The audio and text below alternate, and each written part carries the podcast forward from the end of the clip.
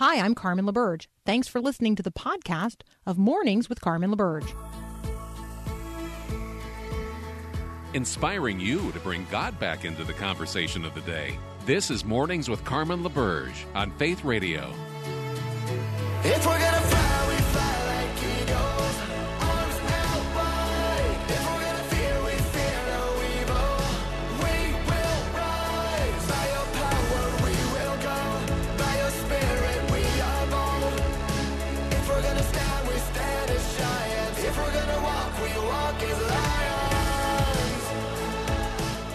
Good morning. Good morning. It's the 31st of August, 2022. I don't know, whatever you thought you were going to get done in August, like today's the day.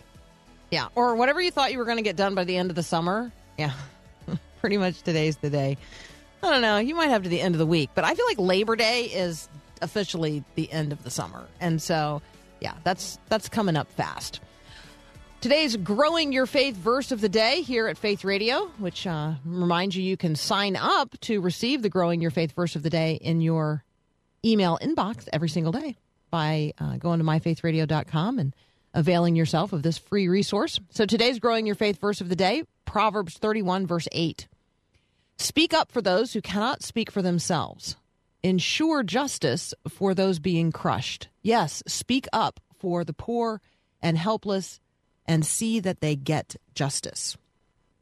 I think when we think about uh, somebody getting justice, we're not often thinking about the advocacy side of that being uh, being sure that people who might um, lack resources or lack information or lack relationships or lack status might not get the same kind of justice, same access to the justice system, um, and the ways that it can work for us and not against us. And so consider for a moment who this verse might mean in your life. Speak up for those who cannot speak for themselves and ensure justice for those being crushed. Who is it that cannot speak up for themselves? Who has a hard time being heard in the world today, and particularly who is being crushed by a system of injustice? Who is sidelined or marginalized or squelched? Who are the poor, the helpless? Who are those who need you to help them gain access to real justice? And what do these verses say, maybe in the context of a culture that tries to silence voices that they don't agree with? Maybe that is a conversation um, related to this today. What is justice and how is that word used and sometimes manipulated today? As I was considering um, God's word here from Proverbs 31, verse 8 speak up for those who cannot speak for themselves, ensure justice for those being crushed. The Lord brought to mind um, the words of Jesus, the declaration uh, at the start of his ministry. It's recorded in Luke chapter 4, verses 16 to 30. We'll just read the beginning uh, handful of those verses here uh, today, but encourage you to read these verses in their fuller context. And he, Jesus, uh, came to Nazareth, where he had been brought up. And as was his custom, he went to the synagogue on the Sabbath day, and he stood up to read. And the scroll of the prophet Isaiah was given to him, and he unrolled the scroll and found the place where it is written, The Spirit of the Lord is upon me, because he has anointed me to proclaim good news to the poor. He has sent me to proclaim liberty to the captives and recovery of sight to the blind, to set at liberty those who are oppressed, to proclaim the year of the Lord's favor. And he, Jesus, rolled up the scroll and gave it back to the attendant and sat down. And the eyes of all in the synagogue were fixed upon him. And he began to say to them, Today this scripture has been fulfilled in your hearing. And all spoke well of him and marveled at the gracious words that were coming from his mouth. Now, again, I want you to read these verses, Luke 4, Luke 4, 16 to, uh, to 22, in their fuller context. You need to read all the way to verse 30 to see just how quickly uh, the sentiment in the congregation changed toward this, the preacher of the day. That might be counsel for us today as well. But um, today I want to focus on this. If you and I are representing Christ today as his ambassadors, his agents, and his body, then what does the calling of Christ, what does his understanding of his own ministry have to say to us who are representing him today? What does it mean for you and I to recognize that the Spirit of the Lord is upon us? Not only upon us, but in us. I mean, literally, we're possessed by the Holy Spirit if we're Christians. What does it mean for the Spirit of the Lord to be upon us? What does it mean to be anointed to proclaim good news to the poor? What does it mean to be sent to proclaim liberty to the captives and recovery of sight to the blind? What does it mean to set at liberty those who are oppressed and to proclaim the year of the Lord's favor? What does it look like today to speak up for the poor and the helpless and to see that they get justice today? You're listening to Mornings with Carmen. I'm Carmen LaBerge. This is Faith Radio. Next up, we're going to talk with our friend Daryl Crouch. We're going to um this is our segment living from living from the living word of God to living out the word of God. Uh, it's in a series that we do with Daryl, and we're going to talk a little bit about Labor Day. Labor Day is coming up. What what is work? What's the dignity of work? What's the dignity of the worker? That's up next here on Mornings with Carmen.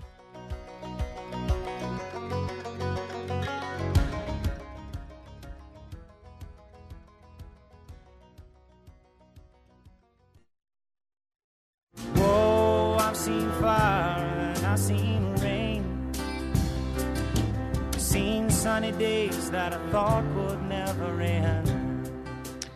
Welcoming Daryl Crouch back today. Good morning, Pastor. It's great to be with you, Carmen. It's wonderful to talk with you today. Um, Labor Day is quickly approaching. I thought it might be good for us to talk about what the Word of God has to say about the dignity of work and the dignity of the worker. I love that uh, because most of us have to work. I mean, we're called to work, so it applies for all of us, and it's cool that we get a day off uh, on Monday. So that I hope you enjoy that. But um, yeah, God created. I think uh, that's really important. He's a worker. God is a worker, and I think as image bearers, uh, our work reflects His glory.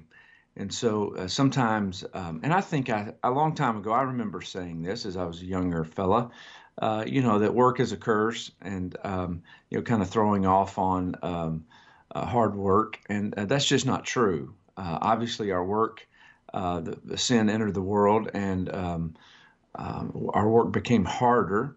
And there was a lot of obstacles and frustrations around all that. But, but work itself um, is um, a reflection of our, our connection with God and our reflection rather, rather of his glory and of his image and then a connection with our purpose uh, in life that that um, so many uh, people unfortunately are not uh, you know they're searching for purpose and, and all those things.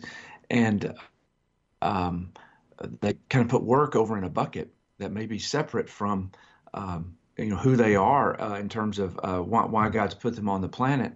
And um, you know, I think it's important for all of us as believers, particularly to to say, you know, um, what God has given me to do, the skills and the the passions, the things that I'm fired up about, the things that help me provide for my family and uh, the needs of others.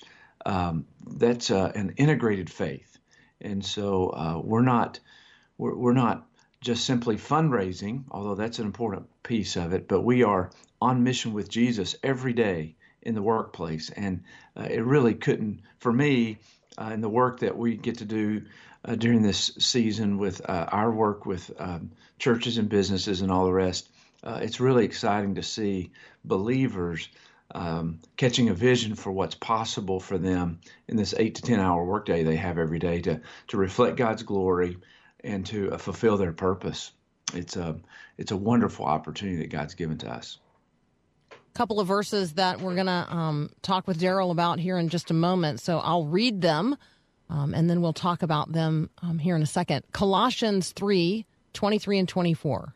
Whatever you do, work at it with your whole heart, as working for the Lord, not for human masters, since you know that you will receive an inheritance from the Lord as a reward.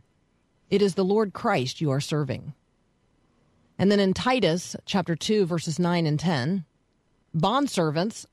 In other um, places, this is um, this is translated slaves, which is a word we're going to have to talk about because contextually, um, for us, that's a really complicated term. It's not does not mean the same thing here. So, I'll say bondservants are to be submissive to their masters in everything, They are to be well pleasing, not argumentative, not pilfering, but showing all good faith, so that in everything they may adorn the doctrine of God our Savior.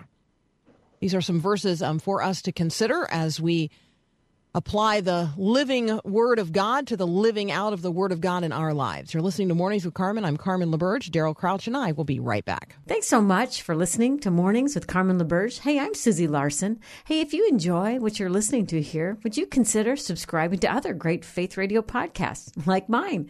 Search Susie Larson Live at myfaithradio.com or wherever you listen to podcasts. Hit subscribe and have a great day. You say, come to the river.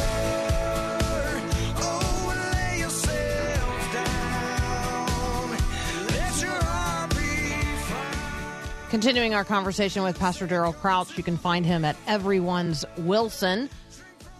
Um, Daryl, let's talk about these passages Colossians 3 23 and 24. Whatever you do, work at it with all of your heart, as if the Lord is the one you are serving, because that's reality. And then these, this, these verses in Titus 2 bondservants are to be submissive to their masters in everything, uh, to be well pleasing, not argumentative, not stealing or pilfering, um, showing all good faith, so that in everything we might adorn the doctrine of God our Savior. Um, what does God's word have to say to us about work?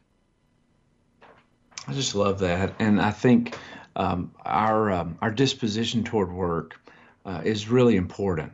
The, the that is our attitude uh, toward work is really important, and certainly a bond servant, as you mentioned, is different in Paul's day than as we understand slavery in the last uh, you know over the first 200 years of our um, uh, founding of a nation, but uh, the the idea that a servant, someone who is voluntarily in, um, um, employed by and um, a part of the family of um, uh, an employer or a master in that case, um, the the attitude of a worker toward the the responsibility that he or she has was really important, and um, it's uh, very easy uh, in a culture that that did not elevate Christ, that a culture that did not know Christ, uh, that workers would take advantage of their employers, that they would pilfer, uh, they would uh, steal time, they would undermine uh, the gain that their employer would seek, and um,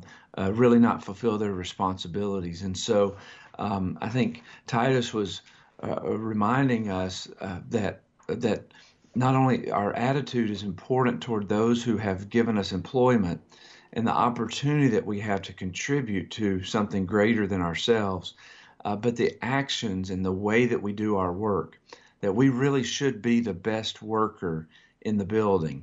We really should have the best attitude.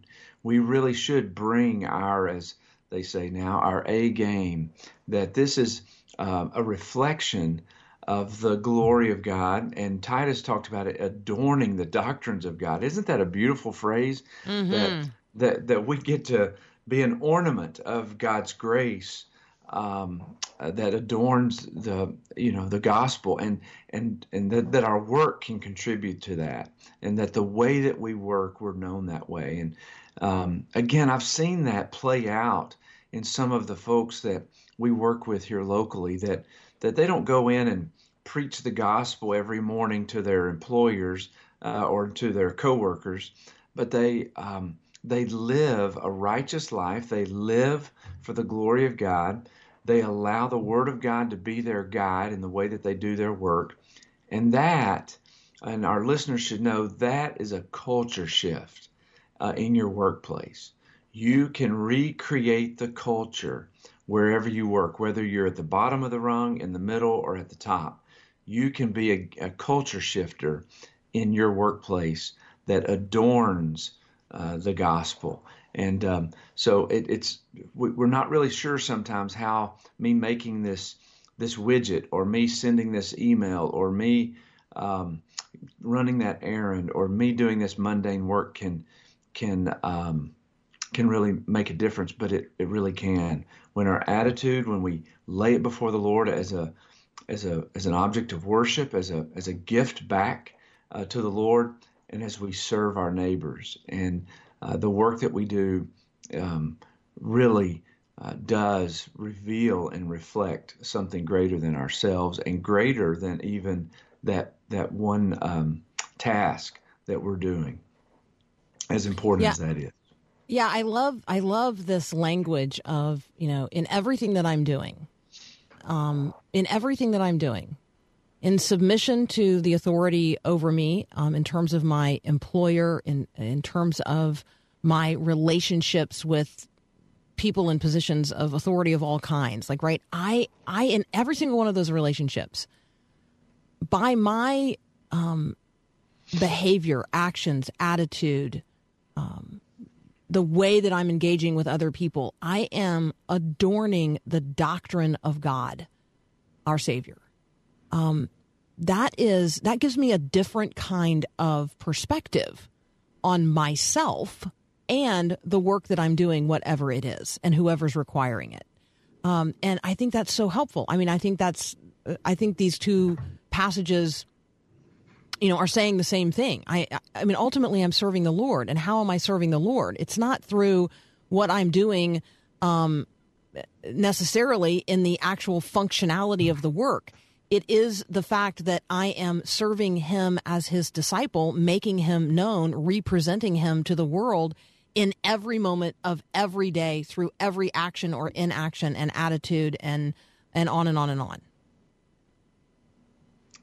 Absolutely. And sometimes we uh, assume that because we're not being noticed by others, that our work doesn't count, or that because we can't see progress today, our work doesn't count. But again, the scriptures that we've read today indicate something far different than that.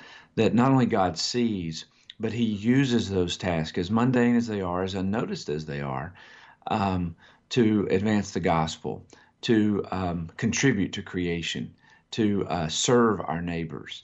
Uh, the mundane, the uh, and again, not all work is mundane, so I don't want to suggest that. But um, every the, the tasks are important, whether other people notice them or not.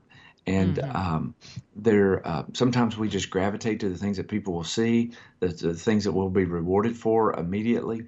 And um, here, there's this there's this um, encouragement to dig in and to say, this is the work God's given to you, and do it with all your might. Do it with everything that you have um, and uh, know that God will re, you know God will produce the fruit of that. And um, I think sometimes it's easy to get frustrated in our work uh, because um, maybe uh, it just doesn't seem that important. But here um, we see the Scripture elevates work um, as a category, uh, so that this is a part, as you mentioned, of our disciple making life. And um, it's interesting. Uh, one thing I, when I speak to business leaders and they're not sure why I'm in the room as a kind of a, as a faith leader, and um, but I, I tell them, you know, when when my pantry is empty, it's not just my stomach that hurts. Um, uh, the the work that you do in contributing to the economy, the the work that you do to contributing this community, it is soul care for me. And um, uh, if I can't pay my mortgage, it I mean that's a housing problem, but that's also a spiritual crisis, emotional crisis. And uh, so us all doing our part to till the soil, to cultivate the earth, is a very in- integral part of what God is doing in our communities. And so um, our, our, our listeners should be encouraged that that uh, we're serv- we're also serving our neighbors in a very tangible way as we do our work as unto the Lord. Um, you have me thinking about Brother Lawrence, and I am gonna um, I'm gonna bring his story back up. Uh, we don't have time to tell it in its fullness today, but practicing the presence of God is something that uh, you know we learn from. I don't know, is it like a 15th century monk? Um, But it's his backstory that's so um, that's really so impressive and powerful, and the people who along the way um, employed him, even though he was lame and uneducated, and on and on and on. Um, and I just think there's such a lesson there in terms of um, if you're in a position to give someone a job that dignifies um, them, then that's an important work as well. And so, lots of ways and places to be thinking about work today uh, as we approach Labor Day. Um, and just, Daryl, thank you so much for unpacking these scriptures with us and wandering around with us as we seek to, um, you know, move from the living Word of God to actually living out the Word of God in real life. We really appreciate the conversations we get to have with you. It's an honor to be with you. Love it. Love it. Have a wonderful Labor Day weekend. You too. It'll be great. Thanks. Thanks. Hey, let's uh, let's take a moment and hear some UpWords from Max Lucado. You're listening to Mornings with Carmen. This is Faith Radio.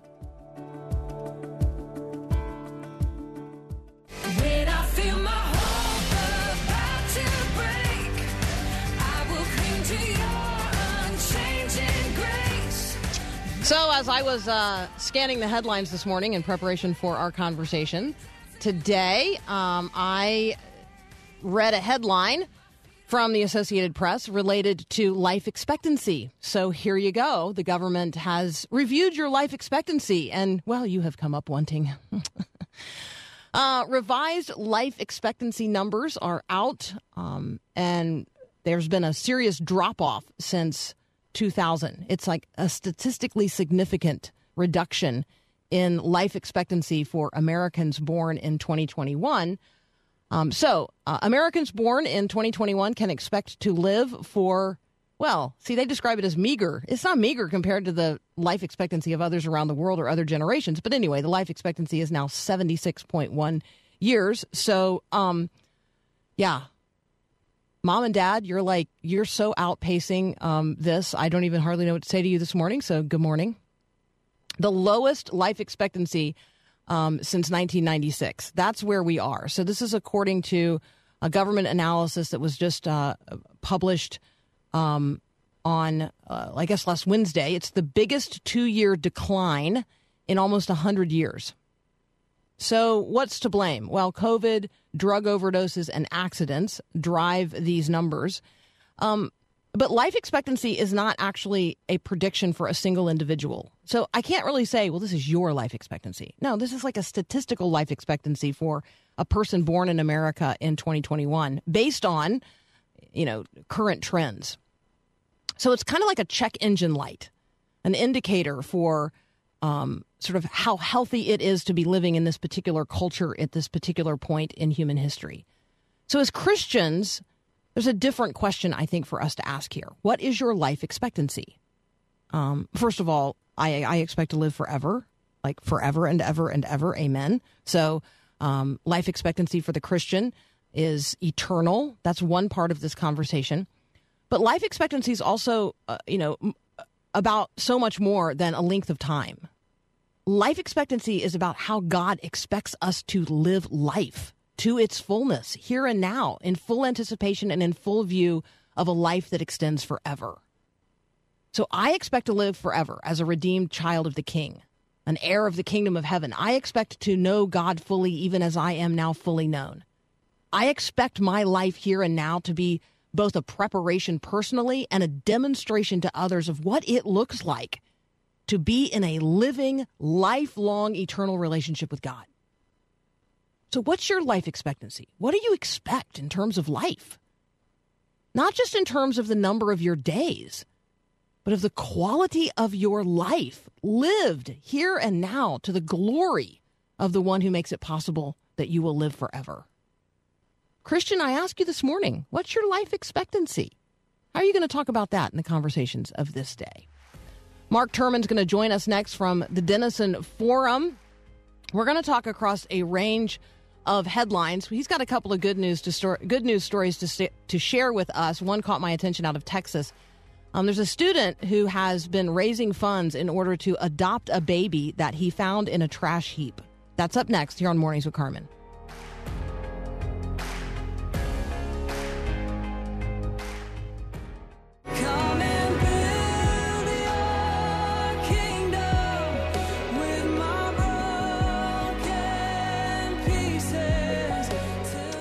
If you go and visit denisonforum.org today, you're gonna um, you're gonna see leading off an article, the daily article. Last Soviet leader Mikhail Gorbachev dies at 91. A surprising part of his historic story. It's Jim Denison's piece up today. Um, Gorbachev certainly changed history. That can't be said of a lot of people, and so um, the perception of him by those of us in the West versus uh, the perception of him of the people of Russia is an interesting conversation. Certainly, it's also just a good reminder that even people who change history, um, history then sometimes changes again in ways that uh, that they don't appreciate. Um, or honor. Mark Turman is joining us now from the Denison Forum. You can find him at denisonforum.org as well. Mark, welcome back. Hey, great to be with you, Carmen. Good morning. Good morning. All right, so I want to reach back um, a couple of days here um, and to another daily article and have you tell us about this student who has been raising funds in order that he can adopt a baby that he found in a trash heap. This is an inspiring story. Yeah, just an amazing story, really. Uh, don't know exactly, haven't seen the details about why this university student was in Haiti, but while there, he came across uh, a child that had been abandoned in a trash can and obviously has just become captured by the needs of this of this infant and uh, has already raised $159,000 as of uh, two days ago to help adopt this baby and to care for it. Uh, I assume for the rest of his of his life, which is such a beautiful picture of what God does for us, of how God comes and finds us when we're abandoned in our sin and reaches out to to provide whatever resources necessary for our redemption and for our care. It just is a great story of somebody doing something really good in the face of unbelievable need and sadness.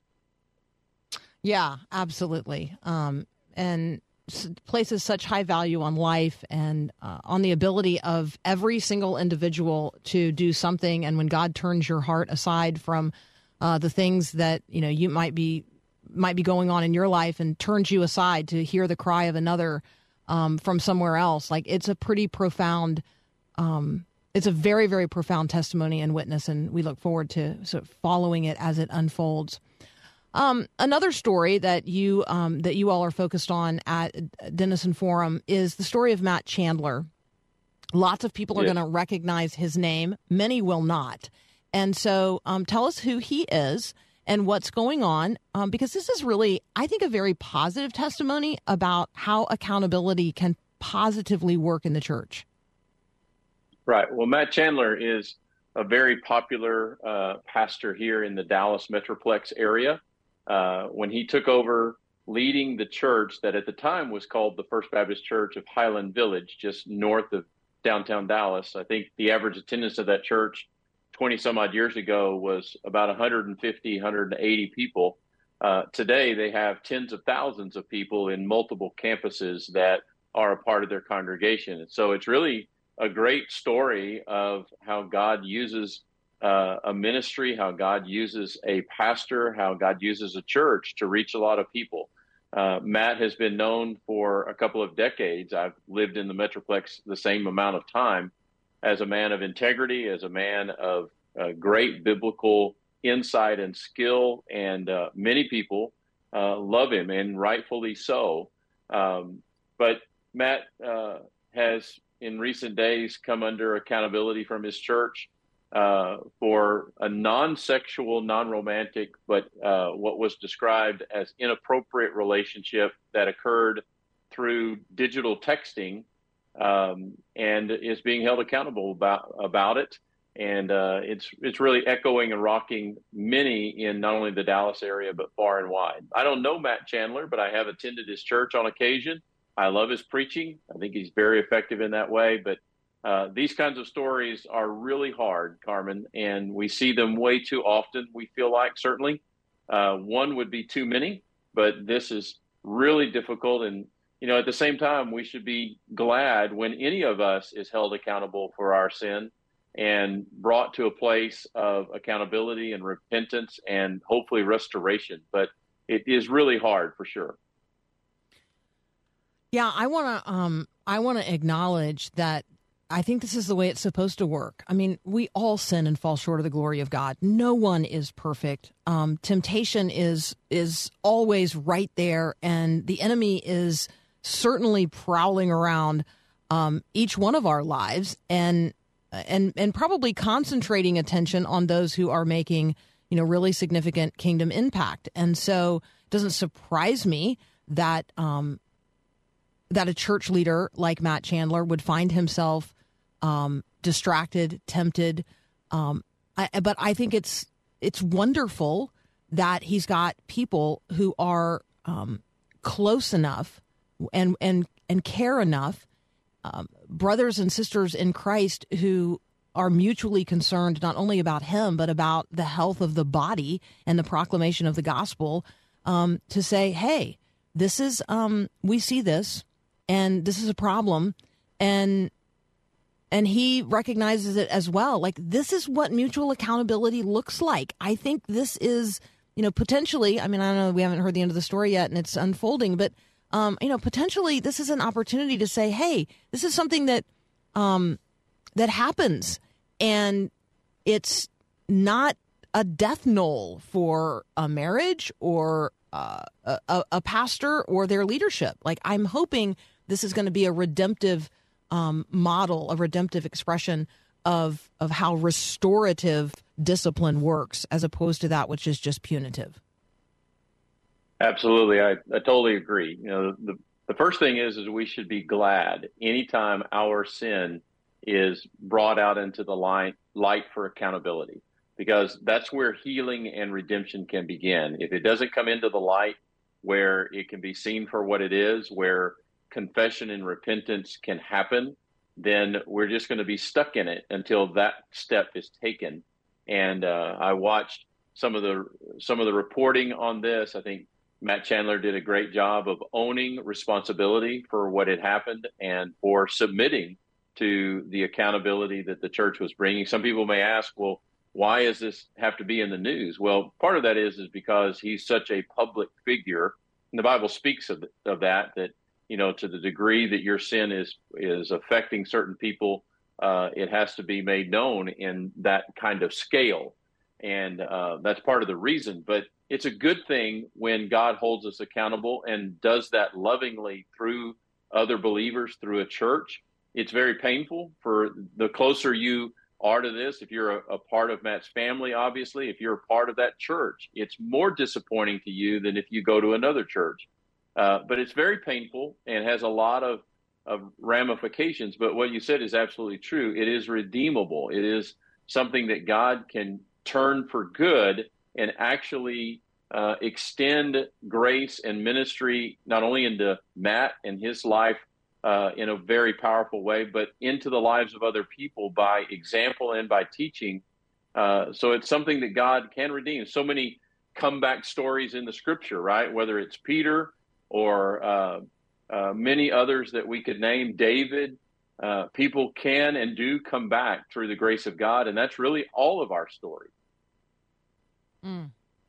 I um I want people to hear the story, uh, another story out of uh, out of Dallas related to the heroic efforts of a bus driver and a bus monitor who um, who God really brought to a particular point in time at a um, at a point of need in the lives of two children. This story is really extraordinary and incredible. So I want you just to imagine for just a moment you've been a bus driver for 22 years. Nothing really particularly interesting has happened in all that time.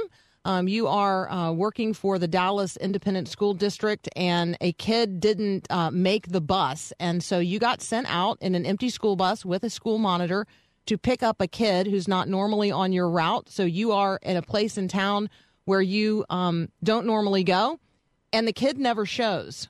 And so you turn the corner and that's when God presents you with a life saving opportunity. We're going to tell you the rest of that story in just a moment. You're listening to Mornings with Carmen. Mark Turman is here from the Denison Forum, and we'll be right back. Thanks for listening to the podcast of Mornings with Carmen. As you know, this is a rebroadcast of the live radio show carried on the Faith Radio Network. There's a lot going on at Faith Radio. Tons of free resources just waiting for you and for you to share with others at myfaithradio.com. How does that all happen? Well, it happens through listener support. So, Faith Radio, Mornings with Carmen, all available because of listener support from listeners, well, just like you. If you're a supporter, thank you so very much. If you'd like to become a supporter today, just visit myfaithradio.com. And again, thanks for being a part of what we do every day at Mornings with Carmen.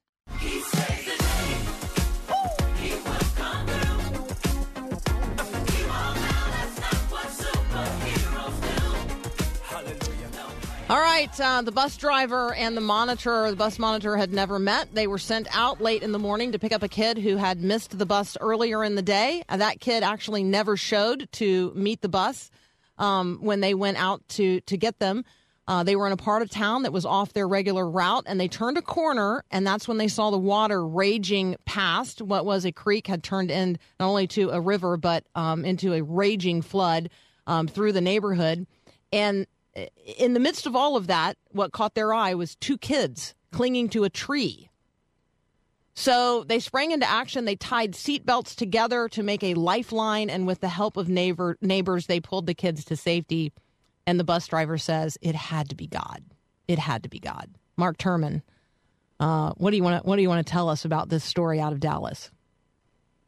Well, I just love the compassion of this bus driver and his assistant. I've been a bus driver before, and uh, you know, getting kids to school in the morning is an interesting experience. I just love the fact that they saw the need and, like our previous story, they just stepped up and said, "God, what can I do? How can I help?" And it sounds like it was just the spontaneous response of their heart. And this is this is where I think Carmen, so many people live that don't get uh, they don't get their story told. We hear so much about the brokenness of the world.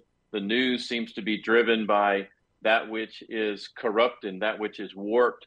But to see these kinds of stories, especially when it comes to intervening in the needs of kids, uh, is just so beautiful and so profound. And just recognizing that yes, God is in our midst and God is guiding us providentially to intersect with the needs of our world and to use our opportunities, our abilities, our resources to help those that we can help. This is really a beautiful Good Samaritan story, and it can be any of our story if we just will open our eyes and ask God, God, where do you want me to be a part of what you're doing in the world today?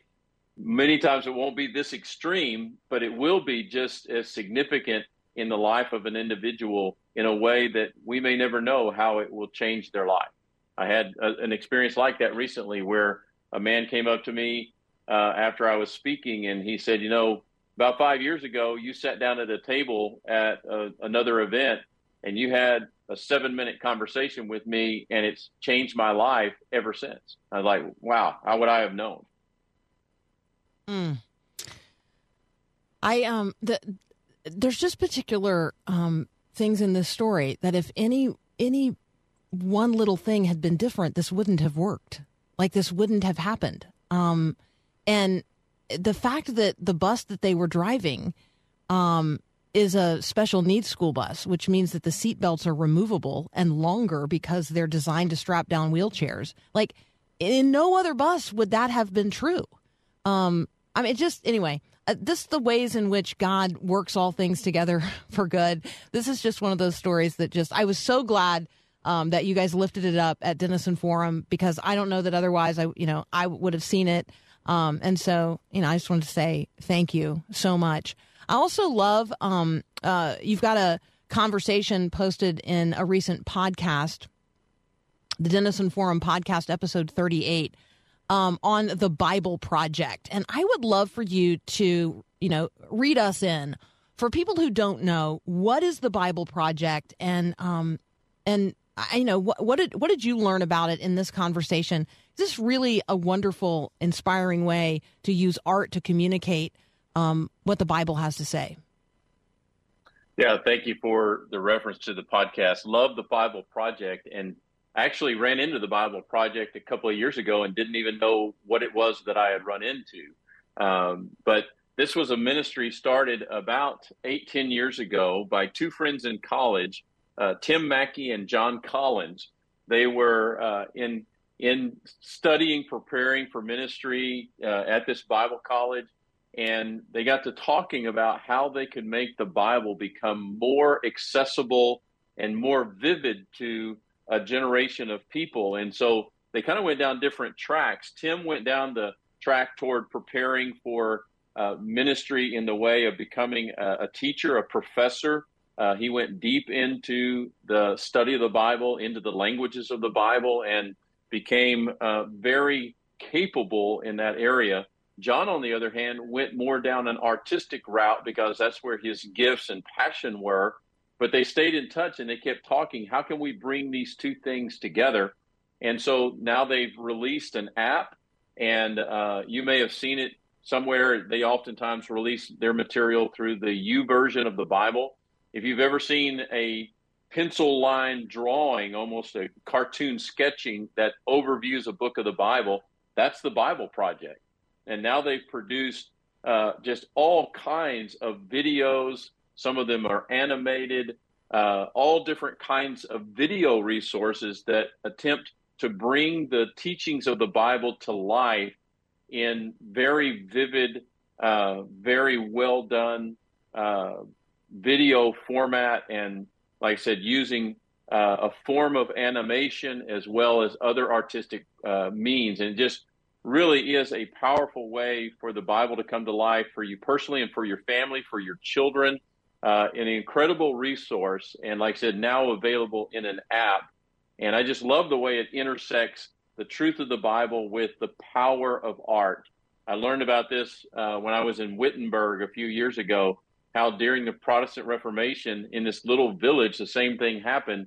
That there was an artist by the name of Cranach who would take the teachings of Martin Luther and other reformers and would put them into wood carvings so that the average person could learn the story by learning what the images of the wood carving were all about. And God's been doing that for for centuries, for millennia, of bringing to life uh, the concepts of truth and the the beauty of His Word into all kinds of art forms. And this is just one of the latest versions of doing that. Yeah, one of the things I love about the Bible Project, um, and you guys can find it at BibleProject.com. Um, there's also information there about the app that Mark referred to. Um, and again, the podcast at the Denison Forum um, on this topic is just wonderful. One of the things I love about the Bible Project is that they go like beyond chapter and verse um, to help us experience like whole sections of scripture, sections of scripture that were intended to be understood together. Um, and that's that is really helpful, um, even to folks who think they know the Bible quite well. The Bible Project um, is a wonderful resource to you know to get us thinking about it in the way that it's intended to be understood um, in larger sections, uh, oftentimes than um, than what we get in chapters and verses. Um, we have a, a listener here who just texted in.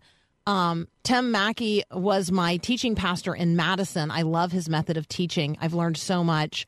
Um, I guess you could say I'm a Bible nerd. Yes, well, yes, or a good student of the Bible. Either way, but um, yeah, I love that. Um, that you know, we're talking here about pastors who are you know applying what they know to um, to a really a, quite a large project here to make the Bible really accessible um, to contemporary people in in ways that take advantage of technology. It's just extraordinary.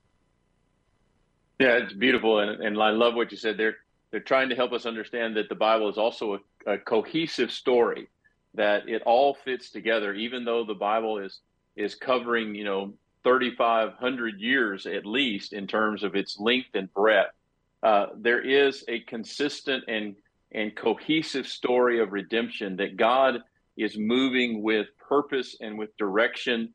And a lot of what the Bible Project helps us to understand is how this story fits together, how it works together for God's glory and for our good. And to do that through art is just amazing. Yeah, it really is. Hey, thank you for lifting up um, this particular ministry through your ministry. So you guys can learn more about the Bible Project if you go to denisonforum.org and grab the latest podcast uh, there.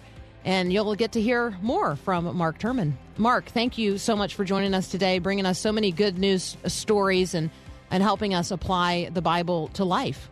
We really appreciate it. You're very you're very welcome, Carmen. Great to be with you every time we get the opportunity to talk. Yeah, it's great to have you. That's Mark Turman. You can find him at denisonforum.org. You're listening to Mornings with Carmen. I'm Carmen LaBerge, and this is Faith Radio.